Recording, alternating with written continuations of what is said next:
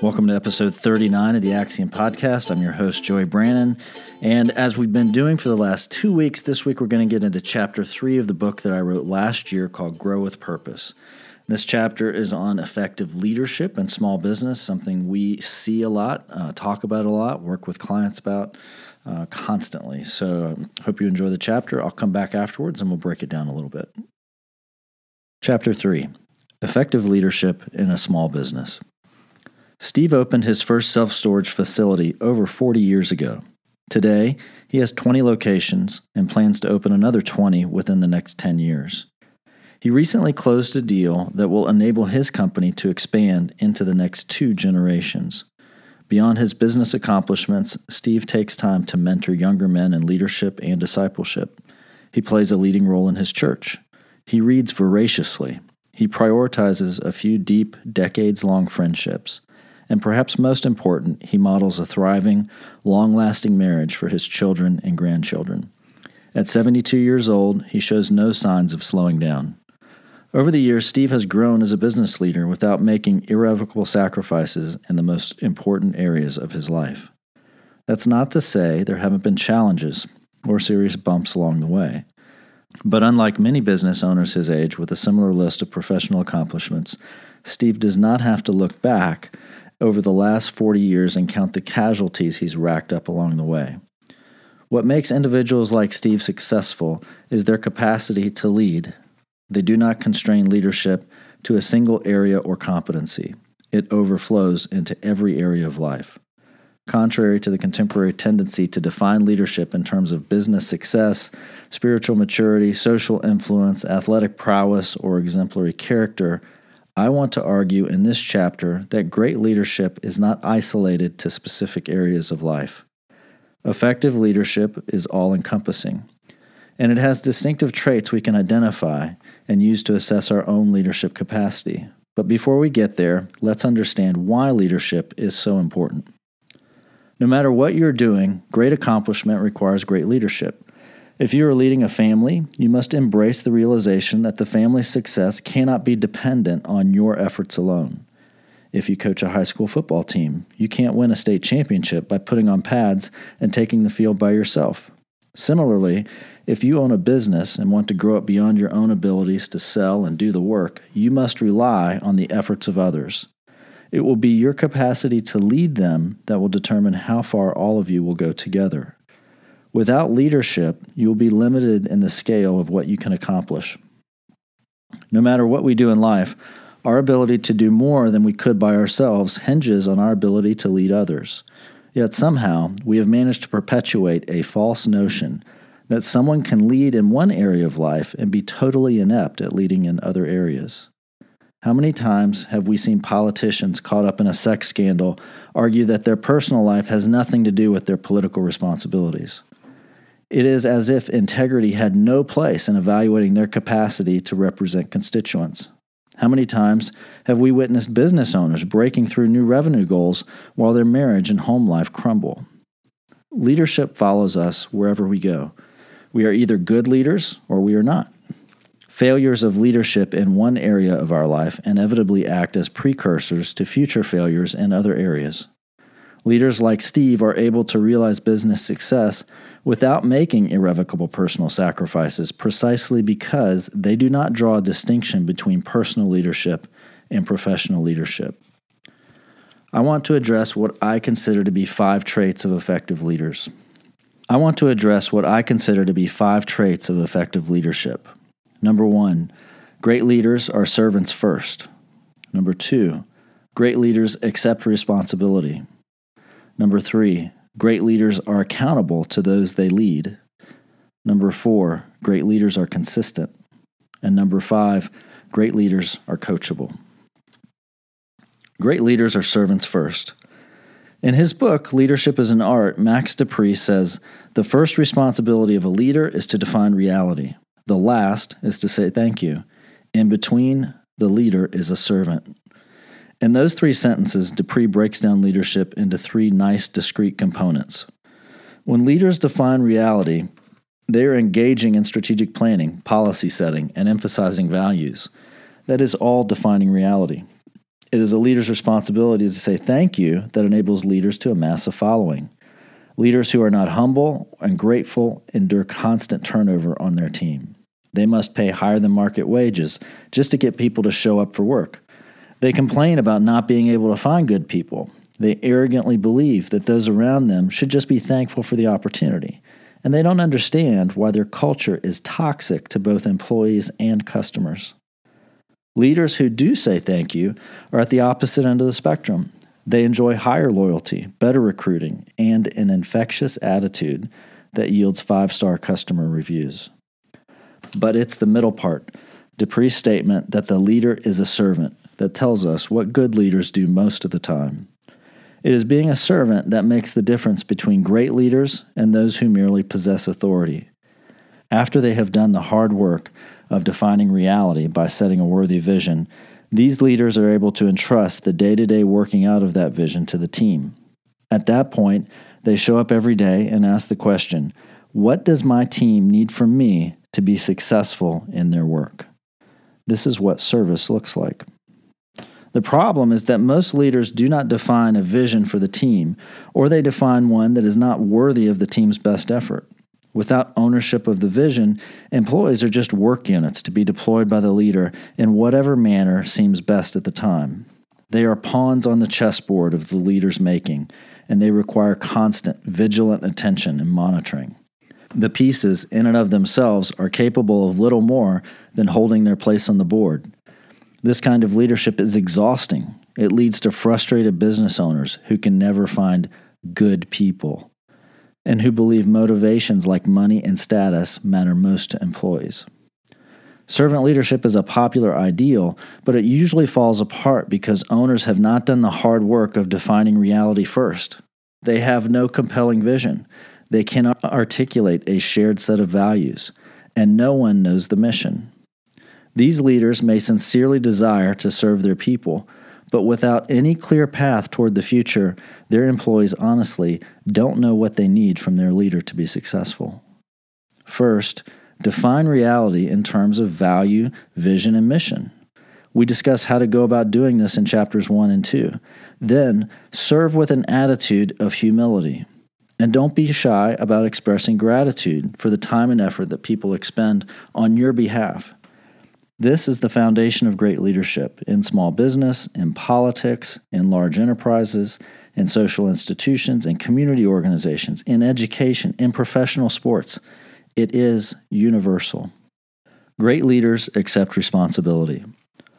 For all of our talk about what good leadership looks like, there is one surefire way to spot poor leadership. Poor leaders always get hung up on who is at fault. They view accountability as getting to the root of the problem by identifying the culprits and bringing down the hammer. Good leaders, by contrast, understand that they are responsible for everything that happens on their watch. In so doing, they free themselves and those who work for them from the stigma associated with fault. By accepting responsibility, they take a huge burden off their managers and employees. This pays off in a lot of ways, one of which is that the people who do the work every day are not constantly looking over their shoulders. They can actually focus on the task at hand. Good leaders understand that fault is a dead end road that will not lead to a solution or any type of personal development. It won't help the leader, it won't help the employee get any better, and it won't fix the problem. Some self deprecating leaders believe it's admirable to accept fault for everything, but eventually they drive themselves into the ground and turn into beaten people no one wants to follow. Other leaders find fault with everyone but themselves and wind up creating a defensive culture. In both cases, the person who suffered as a result of the mistake, the customer, a fellow team member, an upset vendor, that person is left sitting on the sidelines wondering who is going to fix my problem. My experience is that they usually end up fixing it themselves, sometimes by going somewhere else, sometimes by just going around the blame game and ignoring it. Either way, the relationship is damaged and no one wins. How much better would it be if the leader, rather than assigning blame, accepted responsibility and freed up those who made the mistake to review the situation and understand exactly what went wrong without any fear of consequence? Having done that, they would then be in a place to fix the situation and make it right. In accepting responsibility, these leaders take the heat and create space for their employee to not only learn from what happened, but to come up with creative solutions to fix the problem.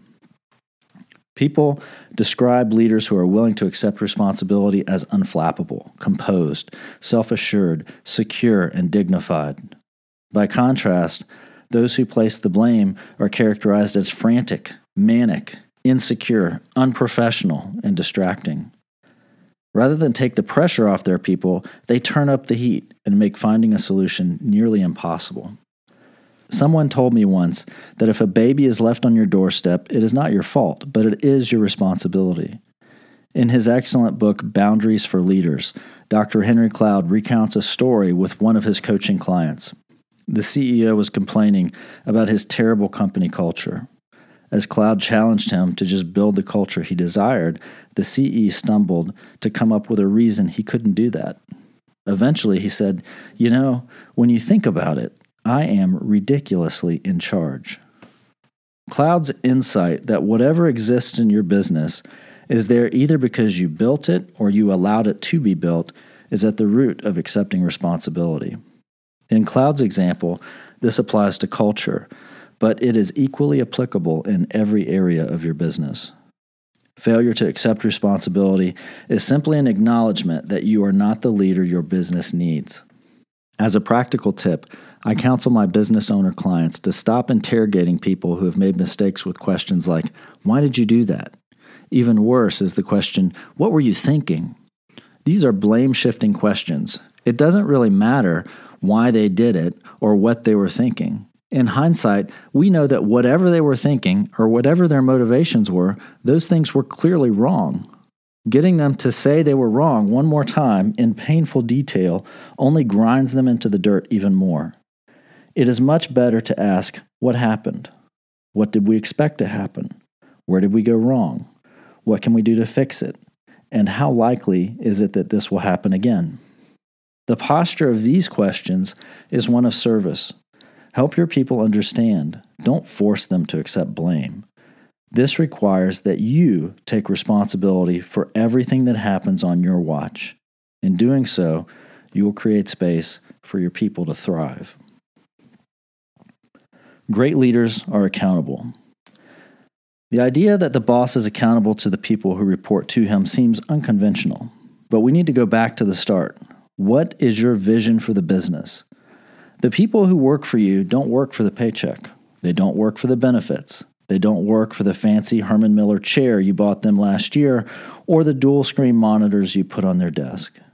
They can get those things and probably more working for someone else.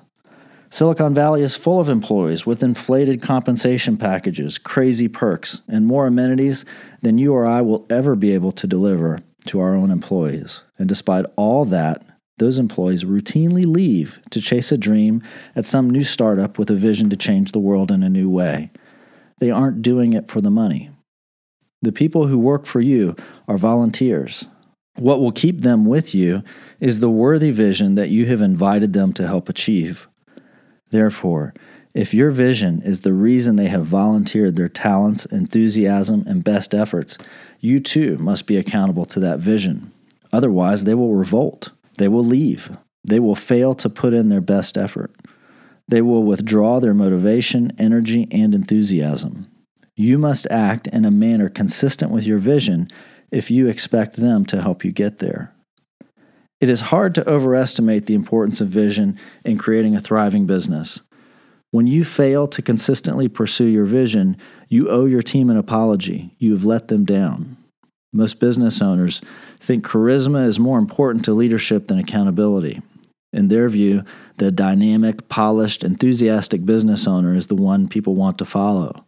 But charisma in the absence of accountability is dangerous. Cult leaders and crooked evangelists have loads of charisma and zero accountability. When they espouse a vision, it is self serving and not worthy of the team's best effort. For these leaders, the vision is just a prop while they rely on their charisma to hold people in the group. Accountability to a vision may seem warm and fuzzy, but like everything else we have talked about, it has practical consequences.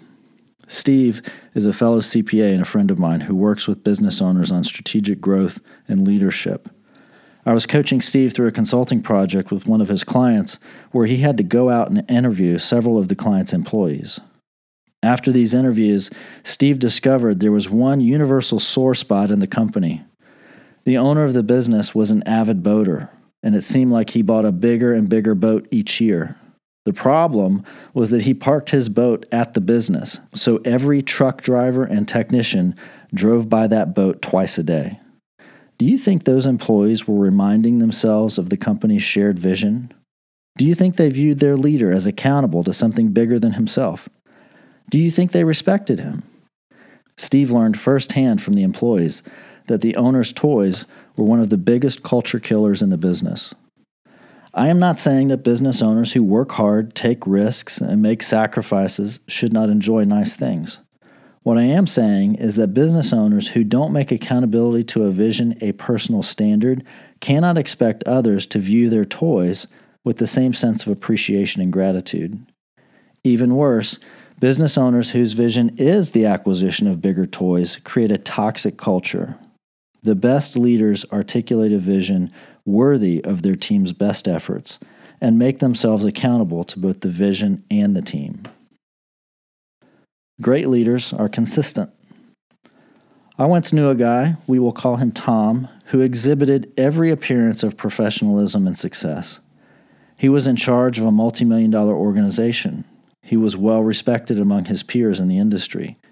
He surrounded himself with notable and accomplished people in the community. But a friend of mine is a school principal where Tom's kids go to school, and he told me about a different side to Tom. Earlier that week, Tom had been to the principal's office ranting and raving about the inadequacies of our school system, the incompetence of his daughter's teacher, the questionable credentials of the guidance staff, and the school's lackluster performance on standardized testing. Tom went on to demand that his children be given preferential treatment. He backed up his demand with threats and claimed he knew school board members who could fire the principal with just one phone call from him. A few months later, I was sitting in the office of an attorney whom I'd never met before, and during casual conversation, he discovered that I knew Tom. He told a story about Tom's antics at the recreational soccer field, where Tom was known to belittle referees, second guess coaches, and make enemies of other parents. When I heard these stories, it was hard to square them with Tom's business success. Revenues were growing, they were hiring people left and right, and their influence in the community seemed to be expanding. I wondered how Tom could lead this business to success in spite of the obvious flaws I was hearing about. Had Tom simply been in the right place at the right time? He didn't start the business, he had been recruited and brought in as a successor. I wondered if he might be riding the coattails of his predecessor. I just could not imagine how anyone like the guy in these stories could be a good business leader. Fast forward a few years. Tom's business went stagnant. Turnover among leadership and frontline employees grew to historically levels. Morale became non existent. Eventually, I was invited to take a look at the financial statements and give my opinion on the company's prospects. I saw decreasing revenue, declining cash balances, declining customer retention, and worsening overall financial health. Not long after that, Tom and his wife were divorced. His adult kids distanced themselves from him, and those closest to him started saying he was not the man they thought they once knew. Great leaders are different. They take stock of every area of their life. They look for places where their leadership is lacking and needs improvement. They do not draw arbitrary lines between work and home, leisure and vocation. Like the proverbial canary in the coal mine, these leaders view small personal failings as pointers to areas needing improvement. I have seen several examples of this when working with business owners. A lack of empathy at work may not cause big problems right away, but outside the office, it will affect relationships much faster. Miles was often heard to utter the phrase, it's just business. He embodied the idea that it is okay to separate emotion from the workplace. But at home, that same lack of empathy was killing his marriage and his relationship with his two teenage boys. To this day, Miles struggles to retain young talent among a generation that really cares if their work makes a difference. Another example centers on greed versus gratitude, an unwillingness to give in one's personal life, whether that be at the offering plate on Sunday morning or at the next door neighbor's fundraiser, may highlight a greed or acquisitiveness that is also showing up at work. Everyone knew that Justin was a ruthless negotiator, personally responsible for sealing some of the biggest contracts in his company. But they also avoided him whenever there was a collection for a sick employee or a community service project.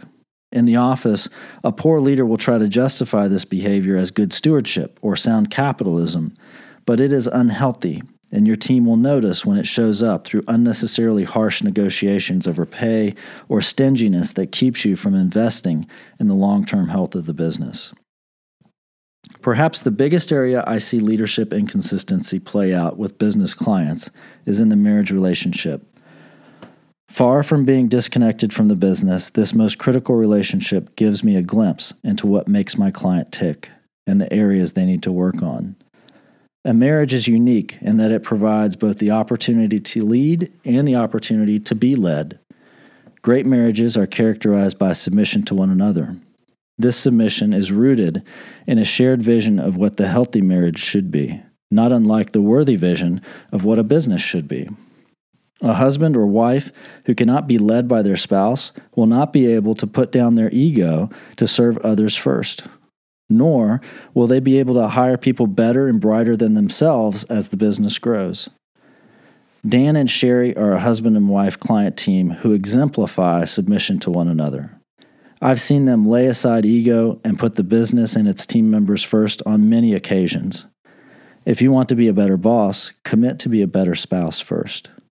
If you can get that right, everything at work will seem like a cakewalk. The main point is you should be the same person everywhere. A good leader is always trying to become better, even when no one is watching, and especially outside the office. Great leaders are coachable.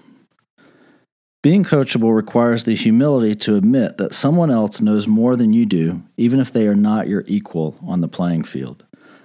We see this every day in professional sports. The coaches cannot perform the feats of athleticism and stamina that seem routine to the athletes on the field. Yet those athletes will defer to their coaches as having greater insight and understanding of the game. They defer to the coach even though they could destroy him in a game of one on one. Do you believe that your wife, your pastor, your best friend, your mentor, your kids, or even perfect strangers can observe things about you that you can't see yourself? Do you think those things are relevant to your ability to grow as a leader and a business owner? Coachable leaders appreciate those with the insight and courage to reveal their blind spots. This kind of humility is not easy to exercise. It requires a drive and ambition to get better. When that drive supersedes your desire to be perceived as someone who has it all together, you will become coachable. You will ask people to critique your performance and give you honest feedback. Are you able to step out of your comfort zone and seek out or listen to critical advice? Or is it simply not worth the discomfort? Great leaders endure discomfort because their motivation to get better overrides their ego. But being coachable isn't just about taking counsel from others. At some point, great leaders must also coach themselves by looking introspectively at their life and critiquing their own performance and then having the grit and determination to go off and work on things by themselves. The best athletes know that the practice field is not the only place they have to put in the work. The coach may offer periodic critiques, but he's not in your face all the time. The best players stay after practice, after the coach has gone home, and there's no one left to see them put in the work. Do you spend time alone in quiet introspection and self review? Do you hold yourself accountable to consistent standards in both your business and your personal life? Do you read and study on your own to get better? Do you journal and take stock of what is happening in your life and how you respond to it? Are you able to distance yourself from the emotion of poor performance while you critique your work and put in the extra effort to get better? Good leaders do all of these things. They are coachable. When someone shows up in their life willing to coach, they take full advantage of the opportunity to get better. We started this chapter by looking at a friend of mine, Steve Wilson. Steve and others like him are not perfect, and they don't pretend to be. But Steve is a servant. He is willing to accept responsibility. He is accountable to his team. He is consistent across different areas of his life, and he is coachable. Can you be successful in business while going through your fourth divorce? Can you be considered a good leader if you're estranged from your kids? Can you be a villain on your kid's soccer field and a hero in the boardroom? If we use a yardstick of financial profits and wealth, the answer might be yes, at least in the short term. But eventually, it all shows through. For many of us, poor leaders are the reason we started our own business. We wanted to do it better, without the compromise, without the walls between business and personal, and without the wake of broken and damaged relationships behind us. I think leaders like Steve have it right. Leadership is not a nine to five job. Great leaders aspire to serve in a way that leaves people and the things in their life better off than when they found them. Your people deserve a great leader. You were called to be one, and your company will thrive if you answer the call. This is probably my favorite chapter in the book. Uh, I talked earlier about, you know, we see, we talk about this a lot with clients. We see it in almost every business we work with. It, it has this kind of universal appeal and application to it that it's we talk a lot about the business owner because I really believe you have to lead from the top and and if you want your people to to be certain you know certain type of leader you have to exemplify that first uh, so it does apply to everybody in the business, and that's one of the reasons that it has this broad application, and we run into it so often. But when, we're talking about leadership, it does kind of. I think one of the other reasons that it has a broader appeal is that it does, in some sense, stand independent from the first two chapters where we talked about values, vision, why, and mission.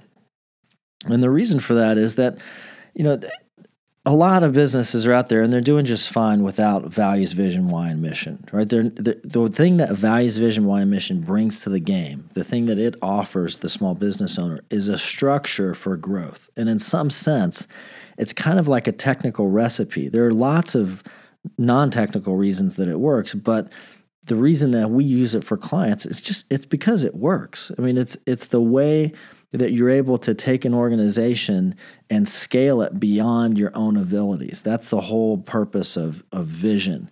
And the purpose of values is to make sure that the behavior within the organization is consistent. You can deliver a consistent customer experience because everybody values the same things. And you can deliver a consistent employee experience and continue to retain people on your team because you all value the same things. The why is that thing that allows you to build the relationships and deepen those that are going to help you grow, again, grow the business beyond your own efforts, right? So, but in some sense, like you can have a small business that is is not uh, maybe you know through right place at the right time in the market it has grown but it's struggling because it doesn't have these structures and it's going to be hard for it to grow past that. And then you can also have very well run businesses that just aren't growing. They've kind of settled in and that's one of the situations that we get brought into a lot which is a business that has just kind of plateaued at a certain revenue mark and the business owners decide they want to start growing again. And so putting those structures in place helps you grow. But I don't want to give the impression that when we walk into every business, we find poor leadership and we have to bang out chapter three and get these people to to to grasp these five principles. There are businesses where these things already exist, uh, and there there are businesses where they don't. And if they don't, man, it's it's hard because we're talking about human behavior and character at its most fundamental level. So if you have a business owner who who aspires to be a great leader and they've just never been uh, coached and they've never been shown how and it's never been presented to them in a way that they could consistently work on becoming a better leader, uh, that's a great recipe for us. You know, to get somebody who's who's hungry and wants to do that. But if you get into a situation where um, somebody's they're not interested in that those are what we call the magic wand scenarios, right? So that's a business owner who expects to throw a bunch of money at us and have us wave a magic wand to make all their problems better, in spite of their unwillingness to go to work on themselves and becoming a great leader. Because we can put all these structures in place, we can put values, vision, why, mission in place. Uh, we can train them to, to, talk about it consistently, which is kind of the theme of chapter two, like weave it into the day to day areas of the business. We can even go through some of the housekeeping items that we talked about that we're going to talk about in subsequent chapters. But without effective leadership in these five areas, eventually we know that we will disengage from that client because there's only so much progress we can make and, and they're going to be their own worst enemy. If they're not coachable, then it's going to be very difficult for us to make a lasting mark. So, just real quickly, um, you know, if if you are let's say that you've been um, you're in a leadership role or you're aspiring to be in a leadership role and, and you are coachable like you do want to get better. You're reading leadership books and you're you're trying to to understand what that looks like and, and how you can become a more effective leader uh, what advice would i give you? What what tips would i give you? Well this is not this may not be popular it may not be there's more let me just say there's more than enough information out there there are so many great books on leadership there are so many, uh, you know, great things on YouTube, and you know, you can listen to these fantastic speakers who are great leaders. Uh, you can read biographies of great leaders. There's no shortage of information. What I see a shortage of is application, like the homework. Where's the homework to make this stuff stick and to actually make a difference in your leadership? And so the homework that I'm going to give you, if you're interested in becoming a better leader, is not necessarily popular. And most of the people are not going to take me up on it. But it is the one place that I will assure you you'll make the greatest strides in leadership that will then be able to be applied to every area of your life. And we, we can talk about training, but let's let's talk about like the boot camp training. So like if you if you join the service, like you don't just you know get assigned to your unit and you and you start doing a little PT every day. Like you go to boot camp and it's brutal and it's physical and it's it's meant to break you down. And the reason is the lessons you learn there you will carry with you. So it's kind of like this. There's this need for kind of this intense um, training aspect to reset your your normal state into this you know higher uh, performance level. That's what boot camp's about. That's what like special forces training is about. That's even if you look at sports teams. If you go, you know, if you look at the NFL and they have, um, you know, when camp starts, preseason camp starts every year. It's like two day, three day a week practices. The training regimen is ridiculous. Um, spring training, the same thing for baseball. So, uh, in all these areas where we want top performance, there's kind of a shock to the system. So, that's a, I'm, I'm kind of leading up to this. What is the shock to the system? What is the area of leadership that I want you to really to, to spend your time and homework on? And here it is. Lead at home first.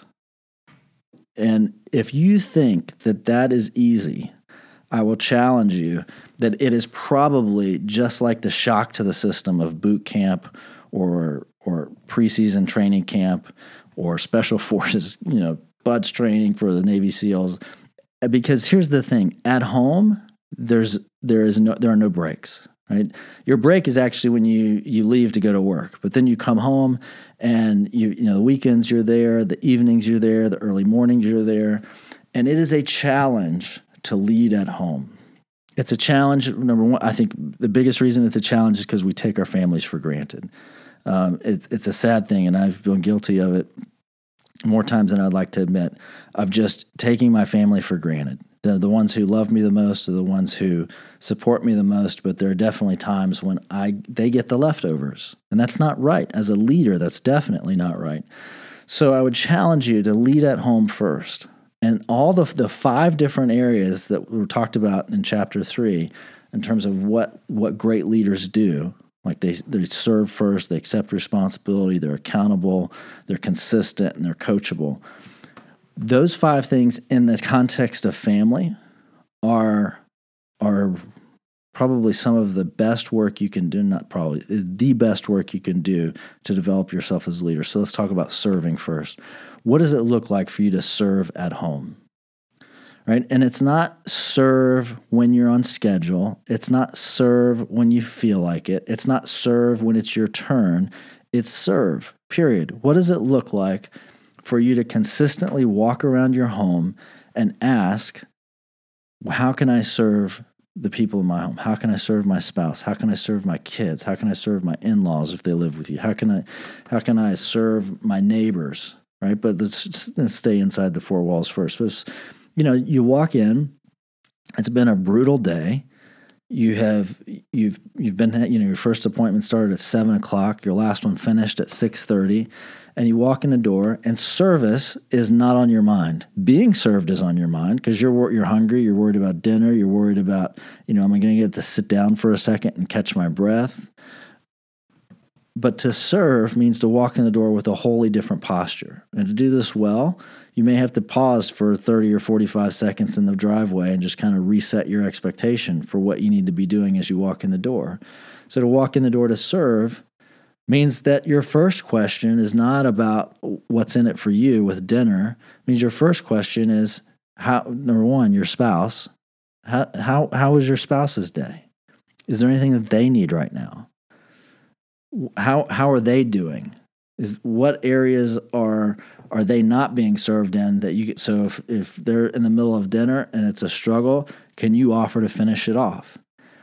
If they're if they haven't even thought about dinner, can you make the offer? Let's just all go out to, to eat. Um, if they're worried about getting a kid to practice on time, can you offer to take the kid to practice? That's what it looks like to serve. And I get it, it's tough. But like I said, this is, nobody said it was going to be easy. Nobody said being a leader was fair. And that's the, probably one of the biggest misconceptions. Is it fair that as a leader, you're held to a higher standard? No, it's not fair. Get over it. Like if you don't if you want fair, don't sign up for leadership because leadership is one of the most lopsided relationships you will ever enter into. You will always give more. You will always get less. You will always you should always get less accolades or be willing to hand those accolades off to your team. You will always have to put in more hours. You will always get less thanks and recognition than you deserve. And none of that's fair. But if you if you want fairness, you probably shouldn't be a leader because it's not fair. It's not fair to walk in after working a 13-hour day and have to keep going for another 3 or 4 hours because your family needs you to serve. But that's what you signed up for. If you want to be a leader at home, that's what's required. Responsibility. You know, everything that happens in your home is your responsibility. If you believe that, it changes the way you relate to the people who are in your house. I know our spouses all have faults. I know our kids all screw things up. But to what extent are you willing to say, I could have done something different that may have led them to choose a different path? Now, I'm not saying this cures every ill. Some people, you know, they're going to they're going to do their own thing and they're going to act irresponsibly even in the face of your responsibility. But I would venture to guess that you know those codependent dysfunctional relationships are maybe 5% of the time the other 95% of the time we want to shift blame and say that this was this person's fault rather than accept responsibility and i think even in those 5% of cases the 5% developed over years and years and years and years and years of the leader not being willing to accept responsibility but instead being more interested in who was to blame so i would encourage you Start to take responsibility for everything that happens under your roof. If you don't have the marriage that you want to have, own the fact that you don't have the marriage, that it's your responsibility, and then you're going to start to do some things to change it. If your kids aren't maturing at the rate you would like them to mature, they're still doing foolish things, accept responsibility and start to understand what it is that you can do to change the course of their life for the better. If your home doesn't look the way that you want it to look. And it's because you, that part of your life has been delegated to your spouse. Accept responsibility that maybe you haven't provided the training or the support or the resources or the direction or the encouragement that would allow them to take care of, of that responsibility that's been entrusted to them. So responsibility again, is it fair? No, it's not fair. If you're inter- we've already established if you're interested in fairness, you're probably in the wrong spot. Are you accountable to your family? Um, do you do you make sure that they're the first ones to know when there's going to be something that takes you away from the family? Do you clear your plans with them? Are you uh, do you acknowledge that sometimes you let them down and you're willing for them to to call you out on it? Are there areas of your life that your kids have uh, have permission to call you out on? Whether that's working out, whether that's drinking too much, whether that's exercising, whether that's the way you talk to your spouse. You know, if you've got kids who are who are middle school, high schoolers, there ought to be some parts of your life that that they know you're accountable to them and they have permission to call out areas of inconsistency when they see them. Are you consistent? You know, consistency is a huge thing. You know, if if you're if nobody knows when to plan on you being in or out, when nobody knows what kind of mood uh, you may be in, when you create this unstable environment with a lack of consistency, it upsets the entire apple cart in your home. And finally, are you coachable? And I would say the biggest area of coaching in in mar- in uh, in the home is your marriage.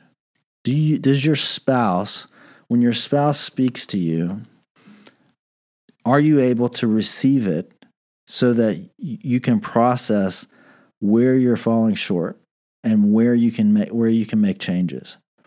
Even more, are you soliciting that coaching advice from your spouse? Are you proactively asking, How did I do on this? What do you think? Where can I get better? Where am I missing the mark? How's my parenting? Am I, am I taking you uh, on enough dates? When I'm with you, am I present? Um, being coachable is such a big part of being a successful leader. And if you won't let the person whom you're supposed to be closest to in your life speak to you in a way as a coach, then it's probably unlikely you'll let anybody else speak to you. Or if you do, it's always through a, a veiled um, kind of protective shield.